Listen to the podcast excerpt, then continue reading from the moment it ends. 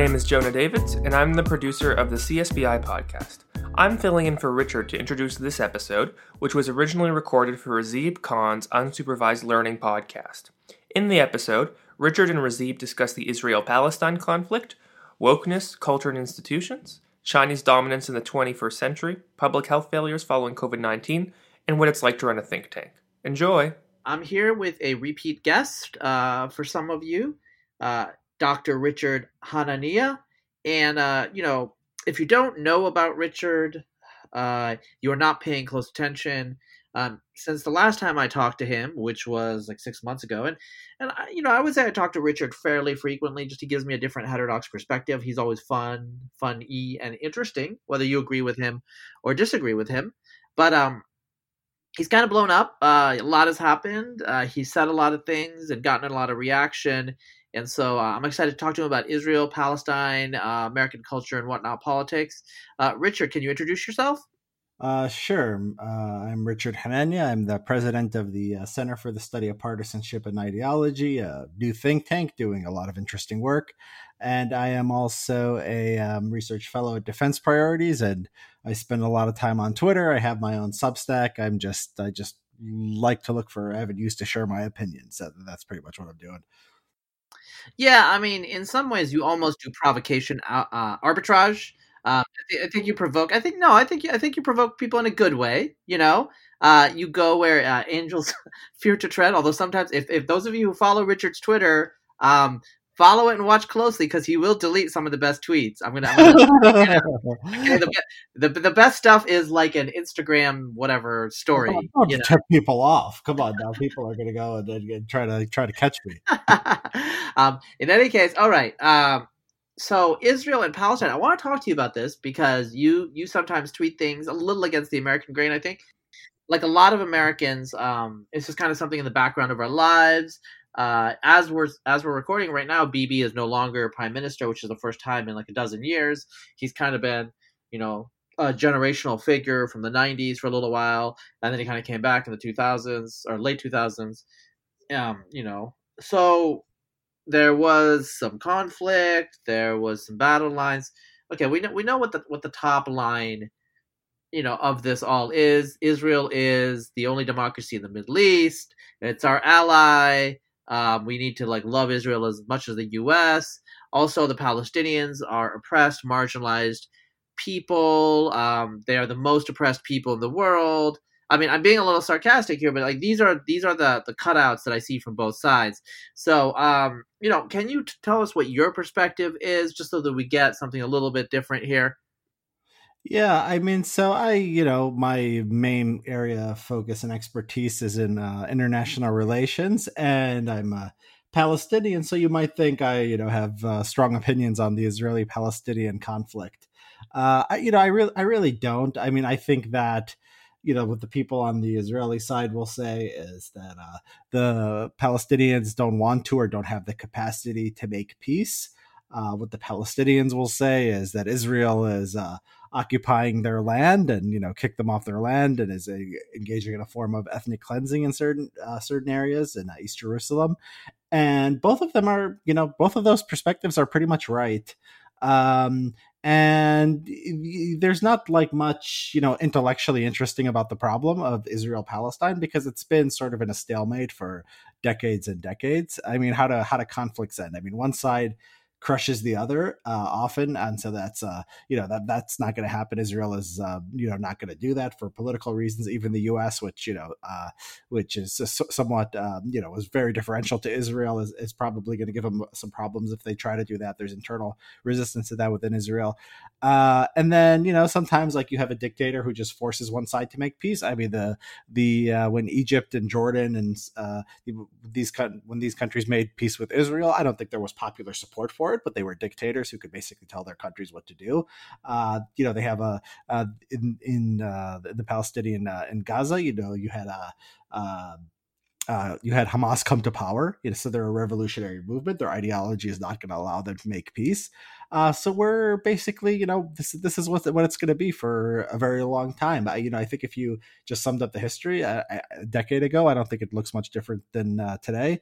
Two decades ago, I don't think it, you know, it didn't look much different. Uh, today, it doesn't look much different. I think, you know, eventually the you could get uh, sort of a right wing radicalization of Israel Israeli society. It's happening gradually, but because of the demographics, because of the ultra orthodox having uh, so so many kids, uh, you know, I think you'll get to the point where you know Israel just sort of does the uh, more more uh, uh, sort of strenuous kind of ethnic cleansing thing and doesn't really care what the rest of the world thinks. that's not that's not going to happen probably in the immediate future, but you know that's the only real way I, I see this thing eventually ending. Well, I mean, what would you say to my contention that Israel started out a settler colonial state, but it's turning into a Middle Eastern state? Uh, so a Middle Eastern state in this. Well, I mean, in the sense that uh, how how do you mean that? Um, so you know, it was predicated on a sort of European.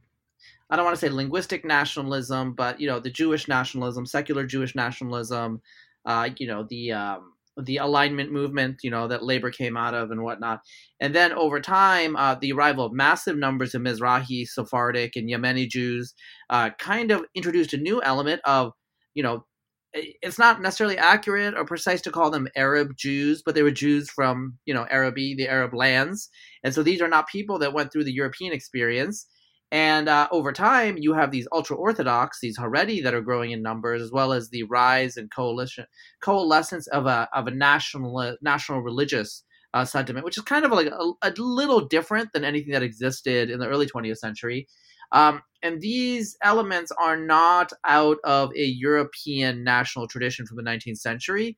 Um, something like the Haredis, um, I think they resemble some sort of, you know, like uh, like the Shia minority in Lebanon. You know, they're more. They're, they, you can imagine them more like that. Like yeah, that's what I'm trying to say.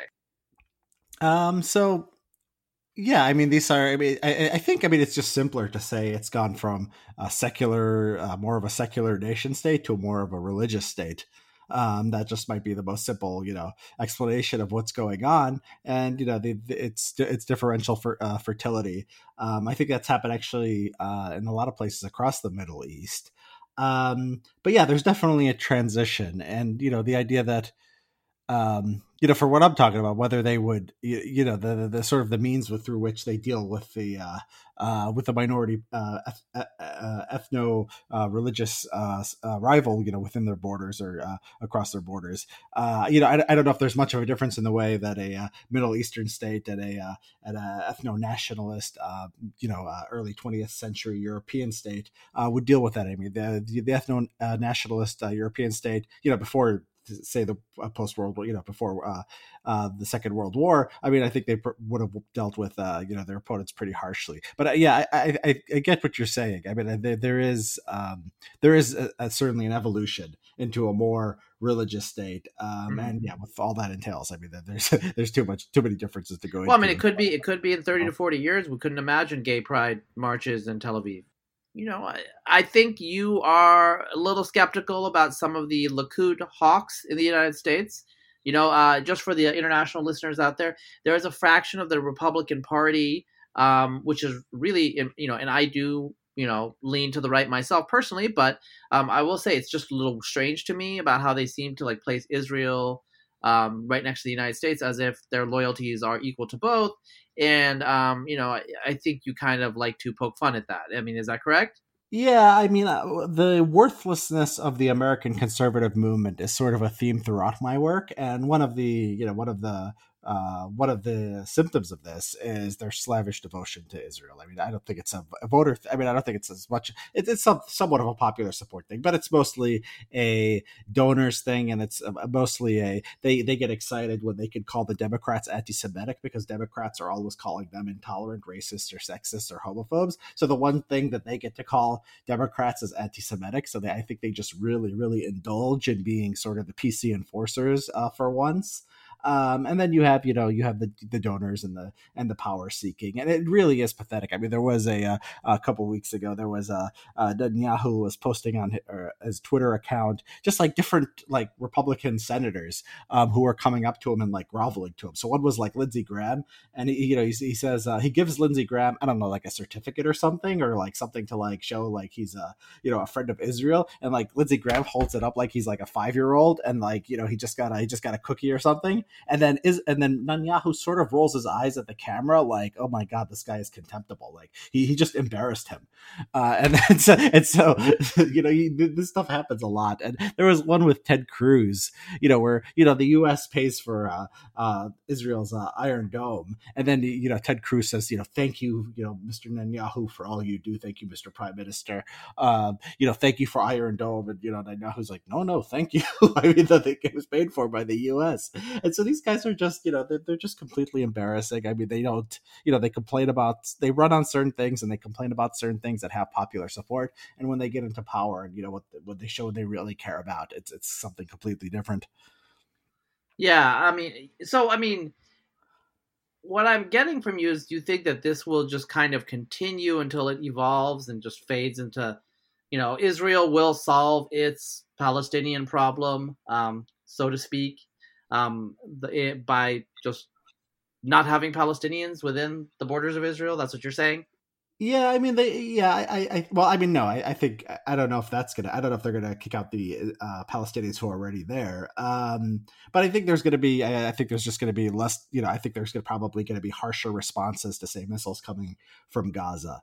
Um, I think you're gonna see like you know less concern with uh, humanitarian things, and you know if if there is but you know Israel's a first world country, so you, you can have rest of minorities in a first world country, and that doesn't have to uh, that doesn't have to ever be solved, right? You could just that could that could just be an equilibrium that goes on forever. And you see some of this, I mean, with the uh, Arab like Gulf states, like during the Trump administration, uh, just giving up on the Palestinians, not liking you know, just just not caring. Uh, uh, the UAE uh, and these other countries, um, and the, you know the Saudis, but the, although the Saudis didn't officially normalize relations, so you know the region. I mean, mean, with the except uh, with the exception of Iran, uh, has sort of moved on from the uh, Palestinian cause. Um, I think you know, and, and, uh, you know, I think that even if the U.S. turns against Israel, you know, it's hard to imagine, but you can imagine a very left wing administration. Um, you know, what could the U.S. do? I mean, the, the, U.S. gives a lot of aid, but the aid is not decisive, right? They, they don't need the uh, U.S. aid to to, to uh, uh, to put down the Palestinians or, or to, or to uh, defend their defend their national security. Uh, so yeah, I, I, think this is probably going to continue for a few decades. I think Israeli society will continue moving to the right. Um, there'll probably be harsher measures against uh, the Palestinians, and you know, I, I, I don't you know if we talk in ten years about this, I, I don't I don't know if it'll be much different. Yeah. Okay. Um, you know, I, I, feel like we could have a similar conversation 10 years ago. So, uh, you know, uh, I, I, think there's not that much um, daylight between us on this, to be honest. Um, both kind of informed by a certain cynicism. I'm older than you, but I've just seen this happen decade after decade. It never ends, it never changes in a fundamental, deep structural way. And these politicians just keep talking and talking and talking about it, you know? And I think a lot of people are sick of it. So uh, I want to move on to, uh, you know, this wasn't uh, on the agenda uh, really when I uh, contacted you, but um, your piece uh, woke institutions is just civil rights law on your Substack uh, has really blown up.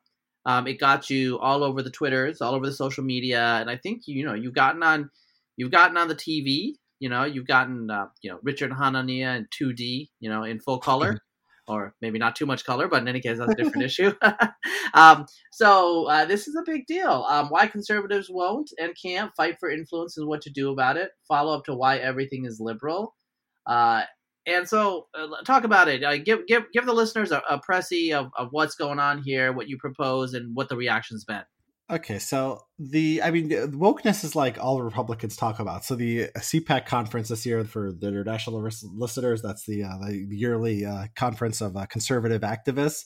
It was called America Uncanceled. That was the uh, uh, that was the that was the slogan of the conference, right? You could the, the way you know they make their pitch to the electorate the, during the Trump campaign, the RNC. I mean, the, all they talk about is cancel culture. They talk about wokeness. You watch Fox News, it's woke outrage after woke outrage. Oh, Mr. Potato Head is now going to be gender neutral neutral. Uh, you know, oh, the leprechaun, you know, the Lucky Charms leprechaun is going to be transgender. I mean, it, it's, it's stuff like that all day. I don't think that one has actually happened, but you know, it's it's like something you can imagine happening, right? Yeah, yeah. it's just like really, really, it's just this stuff all day, and you know, I, I don't like the cultural changes. I mean, I agree with, I agree, I agree with the sort of this critique, and unfortunately, there's like you know, if we debate healthcare, if we debate taxes, it's like one side wants to raise taxes, one side wants to lower taxes, one side wants to expand healthcare coverage, or one side doesn't want to expand healthcare coverage. So there's like you know, there's a clear idea of what each side wants to do and conservatives don't have that. I mean, they have this thing that is the center of their, um, you know, their appeal to the electorate, and the center, you know, the center of sort of uh, what's motivating a lot of people to go into politics. Um, and there's just nothing there now.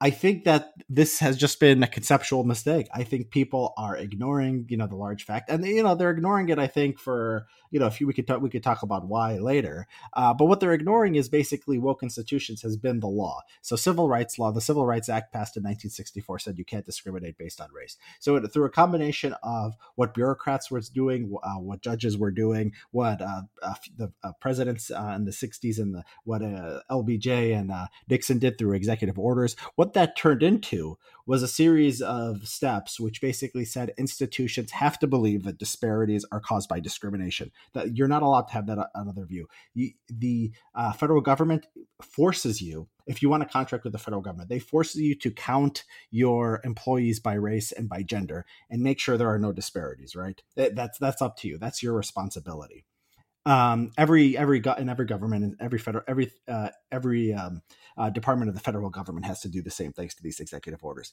On on the rest of the private sector, there's like i said disparate impact. If any disparate if if you're doing anything if you want to give an intelligence test if you want to give a fitness exam and one group does better than the others that's also that's also a sign of discrimination. H so what, what happens so they said this, this you know this is sort of it's sort of vague because like everything has a disparate impact. So like you don't really know like what's legal or not. And so you become very risk averse um, you develop an HR bureaucracy. So I have data on uh, uh, uh, the, the, number of people were working in human resources uh, from like the 1960s to today. People working in uh, they used to call them uh, affirmative action or equal employment off, offices. they had these in corporations. Now you know there'll be diversity inclusion equity these things take off in the 1960s why do they take off? Because people need to keep up with the law. They need to have a defense if they ever go uh, and they're being sued right? And and so you know and and the EEOC which is the arm of the government that's enforcing this stuff gets some really really big settlements right? It goes after uh, uh, some uh, some corporations right? It, gets it gets it gets huge it gets huge settlements. It sends a message to the rest of uh, industry. And you know, and there's also a concept of hostile work environment, which basically says, you know, if somebody finds something offensive, you know, that can be part of a pattern that can establish culpability for a, lo- uh, a lawsuit. So, what is wokeness? Wokeness is just the idea that disparities are caused by discrimination. We don't care about all disparities, right? We care about whites doing better than some, uh, some other group. We care about men doing better than women, but you know, w- disparities where women do better than men, no one, uh, no one cares about. So, it's the restriction on speech that's also part of wokeness, and the full time bureaucracy, I think, is also key to wokeness. You, ha- you see these these uh, protests on college campuses and they'll often you know one of their demands will be like hire five new diversity trainers i mean it's really it really is i mean it's it's a really really strange movement uh, they just want to they just want to sort of talk to you about your you know your thought crimes forever. Um, mm-hmm. and this is all and this is all either law or it's traceable to law. If a if a look, look i put it like this. If you take like an, an article from say city journal or maybe the more edgy stuff even from national review um, and, on race race and gender. You see some kind of article like that, and like a CEO just expressed the views in that article. That's borderline illegal, right? So conservatism is basically sort of illegal in institutions. I mean, it, you know, it's it's it's iffy, and there's a a lot depends on the interpretation of the uh, the regulator and the judge. But you know, businesses and institutions tend to be risk averse. And so what you happen is what happens is what you end up with is basically every institution looks like you know what we see today. They're all woke. There's no risk in being woke. I mean, there is you could alienate customers, uh, but there's no legal risk, right, uh, from doing that. Um, and there's no way t- to be basically a conservative institution without painting a huge target on your back. Uh, so you know, I was sort of frustrated how directly related this stuff is to policy and how little people seem to realize that. Um, and the, I mean the reaction. I mean, it's uh, the libertarians love it. People are always like, "Oh, you know, we are the new right," and libertarians are just weak, and they refuse to do anything about you know wokeness. But no, the libertarian. I mean, this this lined up perfectly with what libertarians believe because they think government is bad, and they you know they don't like anti discrimination laws. And so uh, Bryan Caplan, you know, said it was like you know like the best article I'd ever written, and you know people like that really liked it. Um, Reason magazine, uh, I think I think liked it, um, and then uh, uh, or Reason Magazine might have liked the one, uh, one, one or two of the articles before that. Um, and then you know, yeah, like the people on the populist right liked it too. Um, like the American Mind uh, reprinted the article, um, and uh, yeah, and some liberals uh, had like tepid criticism. I think Yglesias said, you know, if this is the, you know, he said this could be like a new fusionism be- between the anti, you know, the basis of a new. Uh, he said, I'm hearing so much, you know, praise for this from libertarians. This could be the basis of a, like a return to fusionism with the anti PC right and the libertarians uh, coming together. Uh, and then some people said, you know, uh, that uh, you know, some people had tepid criticism. Some people said, oh, it's just Jim Crow. You know, these were the, the you know, the stupider, uh, uh, uh the, you know, among the stupider commentators uh, but yeah, I mean, I think I think taking this healthy energy of like not liking what's going on um, and turning it into something you know positive that you, you could actually do about it. You know, I think that's I think that's something we should encourage. And if you think there's nothing you can do about it, just stop talking about it. Don't don't have a political party you know focused on it. Yeah, I mean, you know, it's interesting to me um, as we're as we are recording right now. Um, I'm hearing that. Uh, like I, I saw a friend, an old friend that I've known for many years, uh, wonder why CRT is being talked of so much. Uh, it's in a weird academic thing. And this friend doesn't have children, and he never plans to have children. Um, and I just kind of basically said, "Well, it's affected our our family." And I'm not going to give personal examples because you know my children have their privacy, and you know, so I'm not going to just say what happened to them and what happened to our family but um, it's affecting us. Uh, it's not, you know, they're not reading Kimberlé Crenshaw or whatever. I don't know all these different things. I don't care. I don't care what these things are. Um, but it's affecting the culture. So conservatives, um, going back to well, not just going back to, but Andrew Breitbart family said, um, you know, uh, politics is downstream of culture, right? Are you kind of saying the reverse? Yeah, I think the reverse is true. I think that's I think that's a little bit of a, a little bit of a, a little bit of a cope. Uh, I think I think yeah I think power ultimately uh, drives culture more than the. I mean, they're obviously they co-evolve and they, they work together, but I think it, it, every case has to be taken on a case by case basis. Uh, I, I, think in this case though, you could you could trace pretty you could trace from civil uh, civil rights interpretation of the civil rights law uh, to the rise of HR and bureaucracy. You could trace that you know, and I do that in my paper uh, pretty clearly.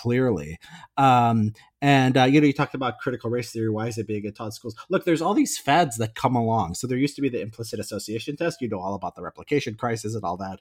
Uh, it turned out to be nonsense, but you know, it was promoted by you know, you know, these corporations, they just want to make money and they don't want to be sued. And like fads come along and there's just a market for it because they're looking they're basically looking for defenses right? When the eeoc or uh, some lawsuit comes after them. Um, and you know they're not social scientists. They don't know what's going on right? So they're just like pulling things off the shelf. And this opens up opportunities for entrepreneurs. So the implicit association does that thing where you see a picture of a white face and a picture of a black face and you see which one you're more positive you know it's all deb- been debunked. Um, it's all nonsense. Uh, but that was that was you know in, in the corporate world for a while. Uh, so you have you know you have robin diangelo critical uh, critical race theory trading, and people say, "Oh, there's a difference, you know, academic critical race theory versus the populism." Yeah, of course, but like you know, it's it's pretty much the same, you know, the same ideas at the core. Um, and yeah, I mean, one thing courts do is they say, or regulators do is they say a back, you know, they adopt the best practices approach. If they want to know if you're practicing enough affirmative action for a government contract or you're having a non-discriminatory environment, they want to see that you're doing what other people are doing. You know, they don't care about evidence. None of these people are social scientists. Nobody cares about evidence, right? You're just you're just trying to basically uh, get by. You create these bureaucracies. These bureaucracies uh, within the corporation, the uh, DEI people and the HR people, they start to have they have their own views and they start to have their own uh, interests. And so, yeah, critical race theory. I mean, it's something I, I, think it's ugly and evil, like many people say, and I, I wholeheartedly support efforts to ban it in whatever for whatever form uh, you can. But it, it's part of a larger story, and it, when it goes away, if it if it goes away, you know, something else will come later if you don't deal with the root of the problem. And so, uh, is this kind of a hopeful message? Yeah, I think so. Look, it's executive orders. Uh, you could you could get rid of affirmative action in the federal government. And look, we have look, we haven't. Nobody's tried it. This is the thing. It's like there is a path, and Republicans have been talking about democratizing Iraq and taxes and guns, you know, for for years. And you know what? The things that they've talked about and the things they've actually cared about, they've went to bat for. Um, tax cuts, uh, their precious wars, and uh, a lot of the stuff. A lot of the stuff, uh, and the gun, you know, guns, gun laws. Sometimes something will have ninety percent support some kind of gun control measure, and it won't get passed just because the Republicans have political power and they're so, you know, they're they're uh, so united on this issue.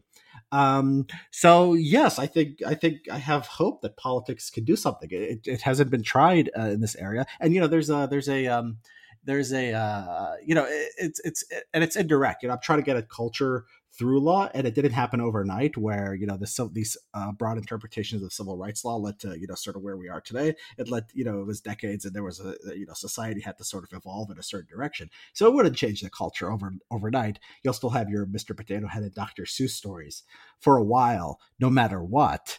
Uh, but you know, you you you take the sort of the boot off the neck of institutions. You create fewer opportunities for the civil rights commissars and you know hopefully you just hope for in a few decades good things happen.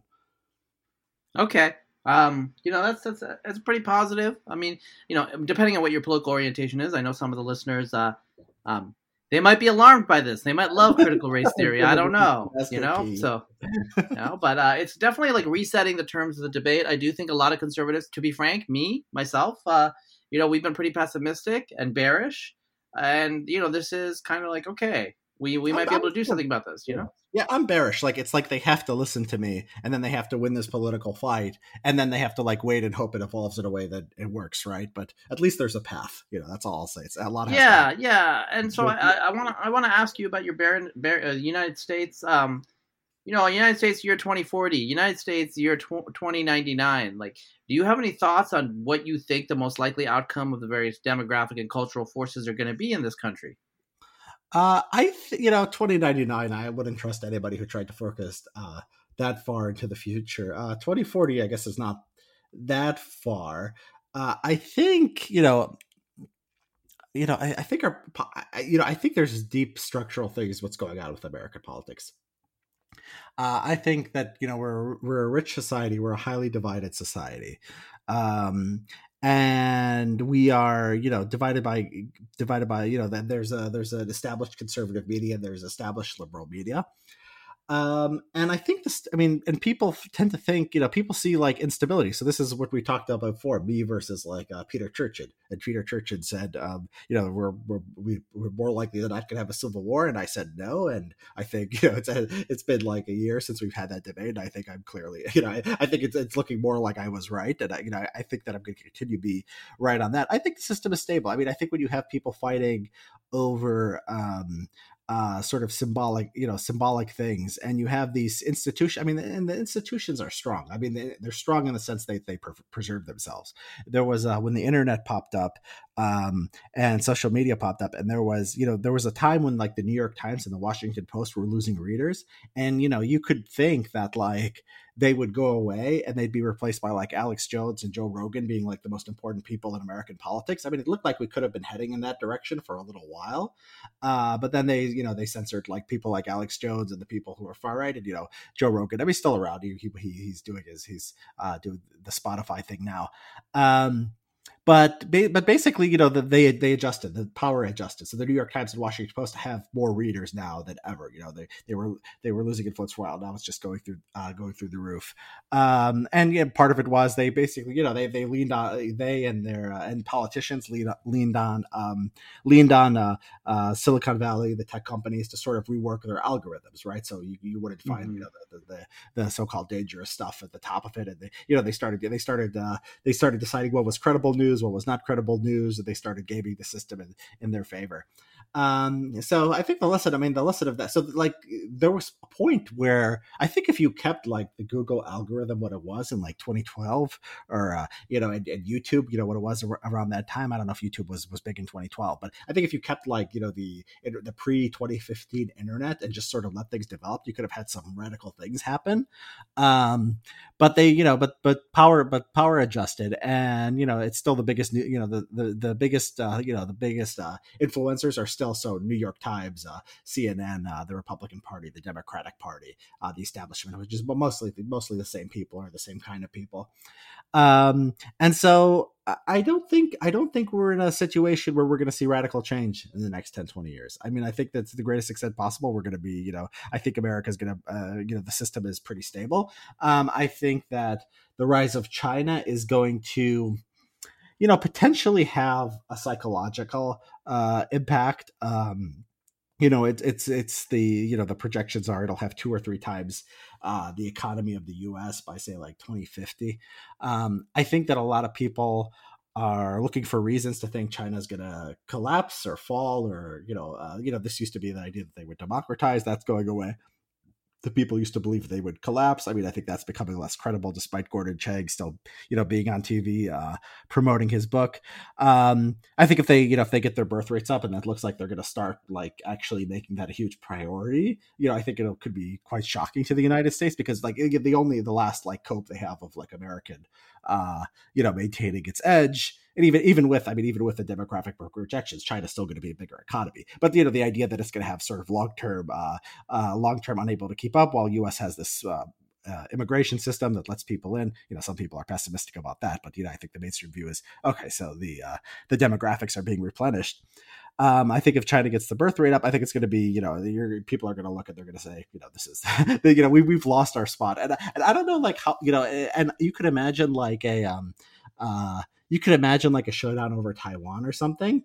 And you know, the idea that the China's going to have twice the economy of the U.S. and the U.S. is going to be able to like you know beat it in a war in its own backyard i think that's very naive i think that's you know and i think would be crazy to try i think would be crazy to you know go to war over taiwan or something so you could imagine mm-hmm. a showdown where the us uh backs down and there's something that happens but, but then like you know I, I think back to like hong kong and like you know how people were like all on Twitter and like were like uh you know I stand with Hong Kong and you know they just crushed the democracy movement right? I mean they just they just and now we don't remember Hong Kong. And so Taiwan could be the same thing. Maybe we're just so in our bubble um nothing can psychologically sort of sort of burst it. Mm-hmm. I think everything gets sort of everything gets wrapped up in the same narrative and we still sort of think America's the best but we also think like the other side is either Nazis or like woke crazy totalitarians who are destroying the country. Uh but there's still this idea that like like still America's better than everyone else in the world.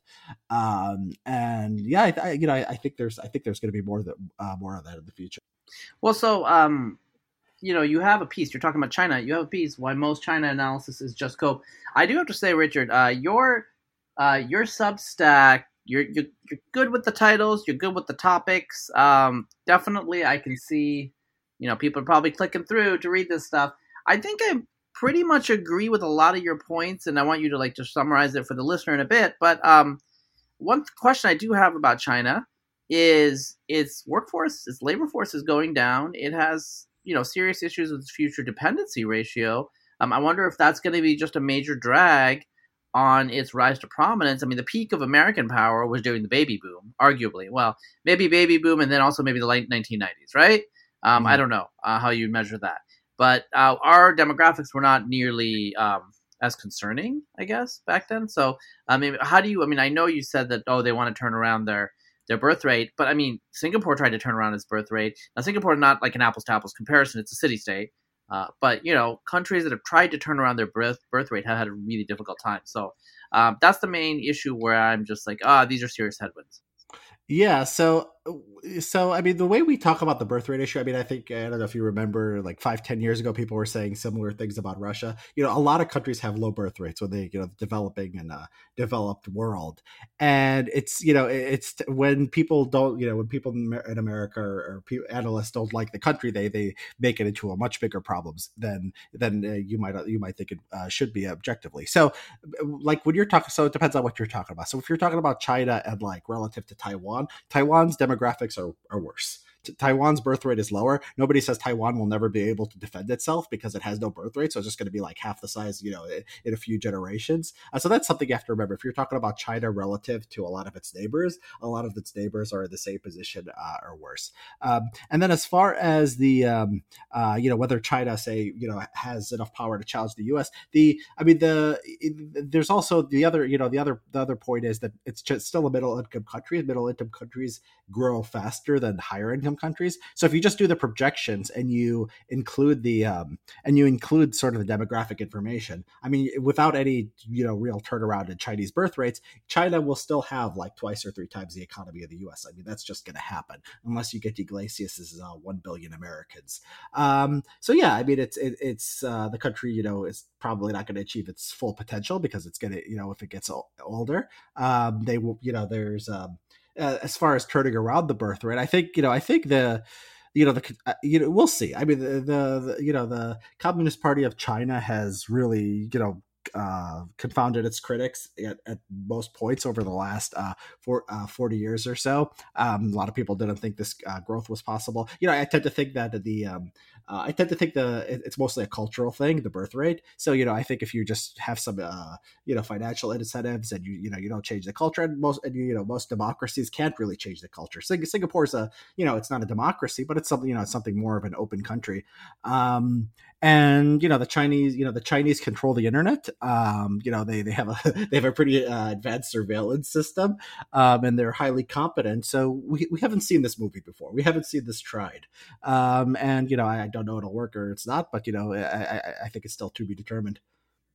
Yeah, um, yeah. You know, again, I, I think you're on the right track. You know, what I like to point out to people is that the last time the United States was not the world's largest economy, at least according to Angus Maddison, uh, was like about 1870, and then it was China. So uh, you know, it's kind of like we're going back uh, to the way it was. Although obviously the world is radically different, history doesn't repeat; it rhymes. Yeah, I, I, I do think the psychological shock of not being number one though will have an impact on this country. Um, in ways that are going to be hard to understand. Yeah, objectively, I think the psychological shock should be like high, even more than you say, because you say, well, 1870, China had the largest economy in the world. It was just because it just had so many, I mean, so many people. China was not at the cutting edge of science and technology. Now, if you look at like, um, you know, per, like uh, patents uh, per capita, it used to be way, way behind. It's catching up. You know, it's doing, you know, amazingly for a middle income country. And you have things like Huawei, where China is just the leader in 5G. It's a leader in a lot of technologies. So it's, it's not like China was like, you know, the, the uh, most uh, technologically advanced or anywhere near it. I mean, it was always the West, right, was the most advanced um, for the last, you know, few hundred years since the Industrial Revolution. Um, and so, or probably, you know, probably even more as far as, you know, just like uh, per capita living standards. I don't think it just started with the Industrial Revolution. Um, and so, yeah, but like, you know, our, uh, you know, so I think, you know, objectively, it's, we're moving towards something different. Now, China passed the US um, in GDP as far as purchasing power parity, right? Um, a few, you know, uh, uh, a while ago, I think five, ten years ago. Um, and, you know, that didn't really have, a huge psychological effect. I don't think we talk about or think about China that much. Um, so yeah, I mean, why can't it pass us on all measures? And we still sort of just keep, you know, mm-hmm. talking about Black Lives Matter and critical race theory. you know, I well, I don't know. I mean, people. Uh, so PPP is uh, so like what PPC is purchasing power parity, right? And it's uh-huh. like cheaper to live in some countries. Blah blah blah. I think. Um, so that's a talking point that people always make. Bangladesh recently surpassed India in nominal GDP per capita, but uh, its PPP is still lower, and Indians routinely point that out. So I think that that that's it is a cope, but it's a very plausible and robust cope from what I can tell. Uh, they might not even know what PPP means; they just know that they're higher on PPP. That's the key, right? And so I think um, I, I think what it's going to impact is not the regular person because the regular person doesn't keep track of this stuff, but it's going to be on the cover of the Wall Street Journal. It's going to be like a feature in the New York Times when the G, when, when the aggregate GDP nominal gets bigger. Yeah, I mean it'll be it'll be a story. Um, you know, will it be something you know that we think about a lot compared to whatever you know whatever's going on with the equivalent of George Floyd, you know, whatever that is in, in five to ten years. so I one thing that I, am wondering about is people are wondering, uh, you know, like, what is Richard Hanania's deal? Uh, people know that I I know you, and I you know I have you know there was a period when when you were a sub sub ten thousand uh, Twitter account. I was retweeting you because I thought you were fun and interesting, and now you have your own megaphone, so I don't retweet you as much. But uh, what what is up with the mega contrarianism? Because because I don't know what's up with that. People are always asking me like, what is his deal? What is your deal, Richard?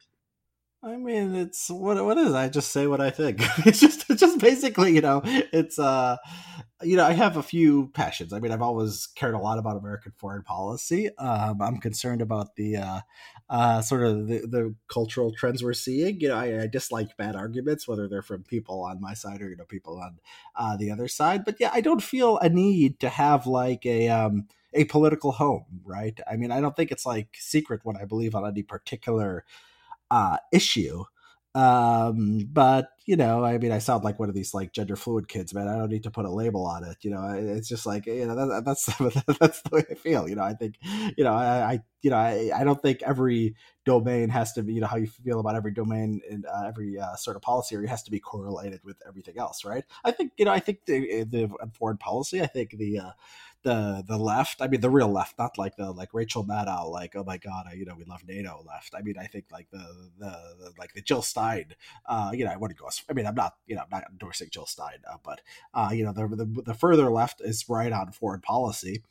Um, I think conservatives are you know right on a lot of the cultural stuff. A lot of times they don't go far enough. Um, on you know economic stuff, you know, I'm pretty much uh, you know I'm pretty much non-interventionist in the economy. I think markets work. Um, yeah, I mean, I don't think I don't think there's any like.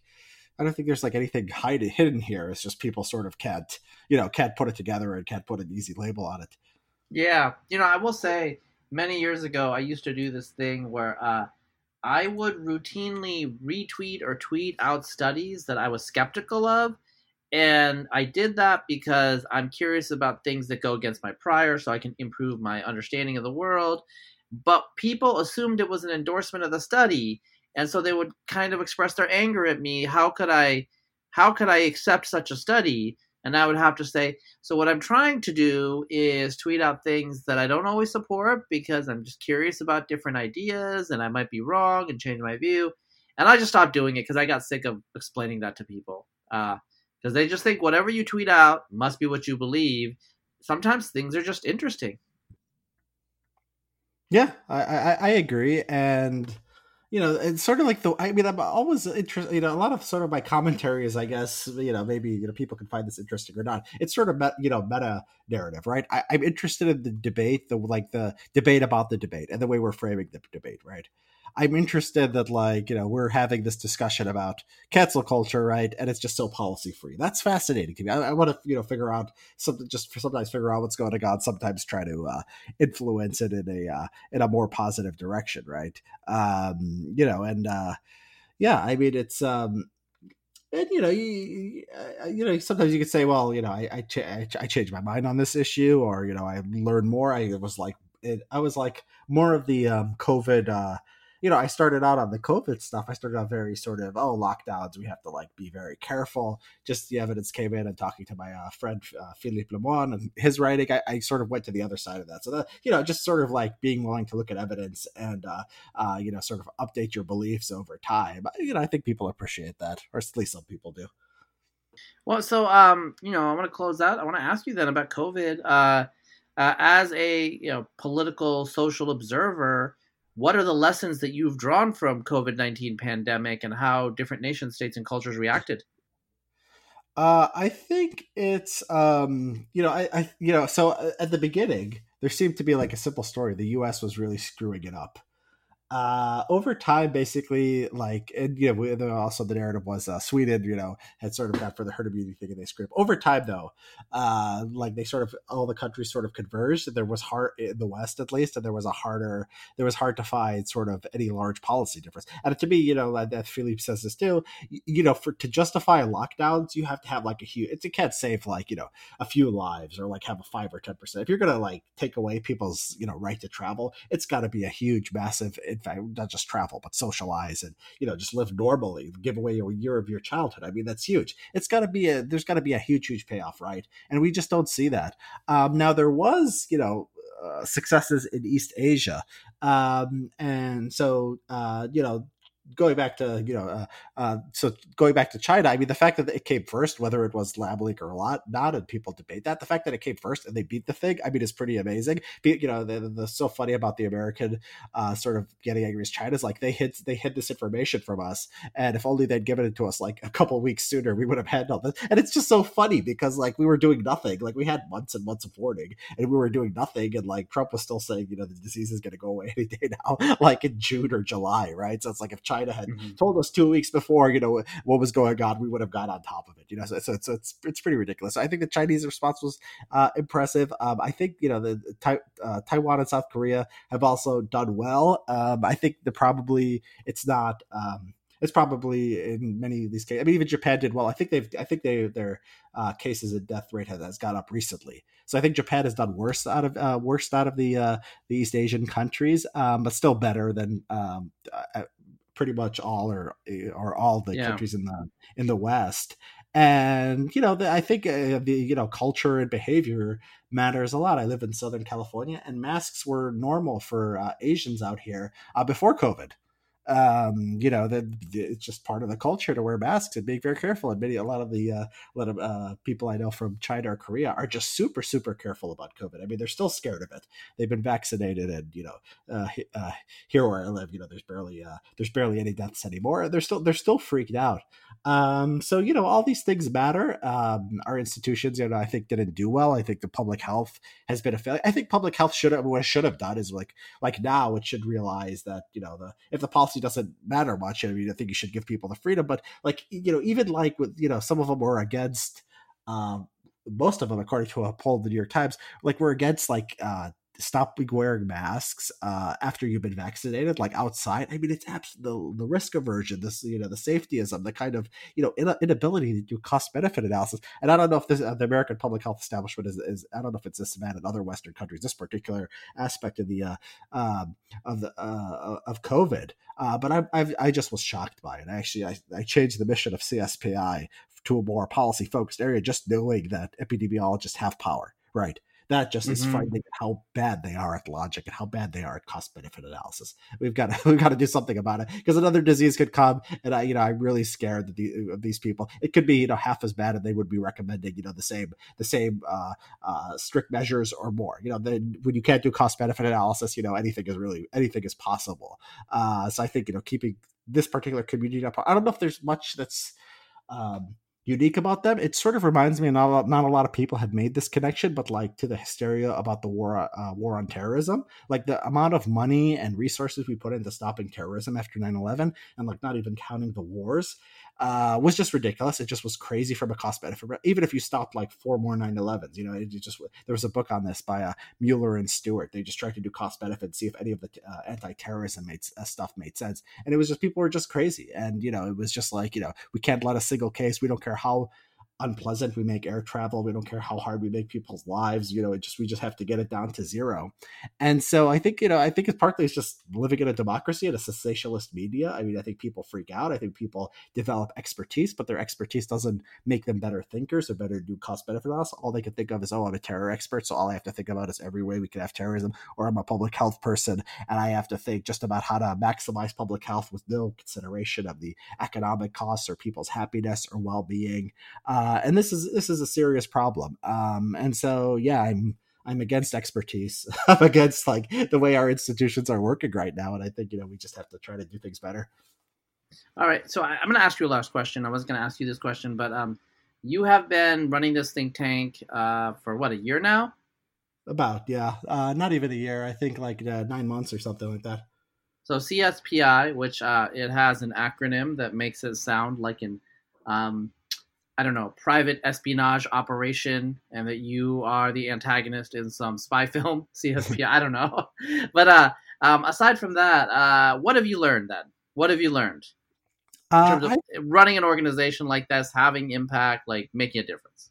You know, I think there is you know there is an audience out there you know uh, there was a there was a point where i thought the stuff you know i wanted to do like the best intellectual work and get the smartest people that you know that were in the field of uh, that were doing social science work or were talking about uh, important issues. And i thought there might be a trade-off between that and sort of our growth. And maybe there is. I mean if we were just doing complete clickbait stuff and i focused my mind 100 on that maybe we'd be we'd be even getting more impact than we are.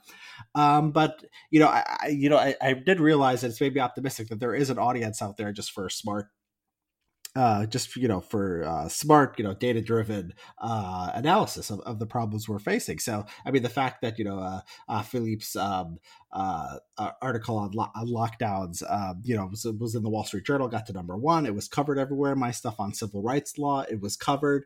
I think there, you know, there is a, um, you know, there is a, uh, a hunger out there for, you know, I think for for smart analysis, for analysis that's driven not by tribalism, that, that's realistic, that you know puts forth solutions when they point out uh, there are problems. Um, whether that will actually convert, you know, to policy influence, um, we'll still have to see. You know, I, I, think we're we're we're thinking more about that. I mean, you have to have not just a sort of theory of what's going wrong and like uh, what you want to see done, but I, you know, what I try to do in the uh, in the piece on uh, civil rights laws, try to like have some political commentary and have some kind of blueprint of how you get there in a realistic way. I mean, we we, we consider these things, uh, but yeah, you know, I've, I've learned I've learned that the, you know that that's that's a optimistic part of what I learned that people are uh, you know that, that, that there is you know interest in you know uh, in high quality work. Um, at the same time, um, you know, I've also I think I've you know I've also realized that. Um, you know talent you know and there's also you know i'll say another thing there's talent out there and there's a lot of people out there who would want to be sort of in the public space but don't have um, anywhere to go. So I've ha- I've had you know we're not we're not that huge. I mean we've been in uh, you know we you know we've been in a lot of media outlets. You know we have uh, social media presence, uh, but just like really really smart people who are just undergrads um, who are just starting out in grad school. Um, some with you know real data skills who can do good work are you know reaching out to us and say you know I'm not a uh, you know, I'm not really a um, uh, person who just comes down on one side of political aisle, but I think you're doing really smart stuff, and I want to be involved. Uh, you know, that's inspiring. So I, you know, I think you can model what you want in the world. I mean, there's tons of people with brains out there. There's tons of people who care about policy, who care about cultural issues, who want to make a difference. If all they see out there is like, you know, partisan bickering or, you know, eh, commentary that's not very intelligent, they're going to, you know, they're going to be turned off. They're going to go into academia or they're going to do, go do something in the private sector and they're never going to put their, you know, their brains and their work ethic to making the world, uh, uh, making the world a better place. Uh, so yeah, I think, you know, the importance and also, you know, and, and also, I mean, I'll say another thing is, like you know, I didn't really model myself to be. I mean, I think you could, you, you know, you call me heterodox and for my Twitter. I didn't really model myself to like have a niche within conservatism or within liberalism. Um, and you know sometimes you don't you don't have to do that. I mean you think like okay find you know find your, your, place. Sometimes it's just about being being different and not just different you know not different in a bad way hopefully but different in a good way. You're doing something that you know people will start to trust your objectivity. They'll trust your uh, analytical skills and the, you know you want to bring people along who are also doing that. Uh, i don't think I, I, don't think this market for what i'm doing you know smart commentary that doesn't you know that uh, that's honest and not trying to you know just uh, win points for one side or the other i don't think that market is anywhere near saturated yet so people want to be involved with CSPI, they want to do their own thing. You know, please please reach out to me. You know, Twitter's probably the easiest. My uh, my DMs are uh, are open. But yeah, I mean, I, I think you know my my experience so far has made me made me optimistic. I'm not always optimistic on social trends and you know international affairs and the things I co- I comment on, but I but my experience so far has made me optimistic about the intellectual culture potentially changing at least. Well, I mean, I think I think that's a that's a good good spot to end on. Um, you know, Richard, I enjoy talking to you. Um, I think if the listeners they like the stuff that I produce, um, you know, check out check out his Substack, check out his Twitter. Uh, it's always um, interesting, you know, whether you agree with it or not. And sometimes I'm just like, you know, what is what is this guy doing? You know, but uh, it's um, I find you know, it's just it's in, informationally dense, and uh, there's a lot of stuff to engage with there. Uh, you know, I think you know, I do have to observe there's a lot of people out there. Um, I know exactly what they're going to say on all the issues they ever talk about. So I don't really pay attention to them. You know, like I have not watched Hannity since the 1990s. You know? yeah. 1997. I watched Hannity and Colmes. That was the last time I had a roommate who would watch it, and so the reason I don't watch it is like I don't care if he's kind of handsome for, uh, you know, a midwit. You know, um, I just I, you know exactly what he's gonna say. He, he like does the talking point. So I appreciate that you don't do that. Um, you know, you speak your mind. Um, you talk about the truth, and that's what's important. We don't have enough people like that in the world right now. Um, it's not that people lie, but they hold their tongue. Yeah. Okay. And uh, I like that you don't hold your tongue all the time. I mean, you know, sometimes it's prudent uh, to hold your tongue a little bit of the time. Yeah, But, um, you know. yeah, what I tell people is you want to be brave, but if you like say you're in a war and you're just like uh, running into machine gun fire, you know, you don't want to do that. You want to be Yeah, brave- yeah, unless you're- unless you wanna be a unless safe Unless you're Gal Gadot. yeah, so Gal Gadot, you can, you can pull woman. that off. You can pull that off. All right, Richard. Uh, it was great talking to you. Um, I will see you online, man. yeah, I appreciate it, Razib. It was fun. Thanks.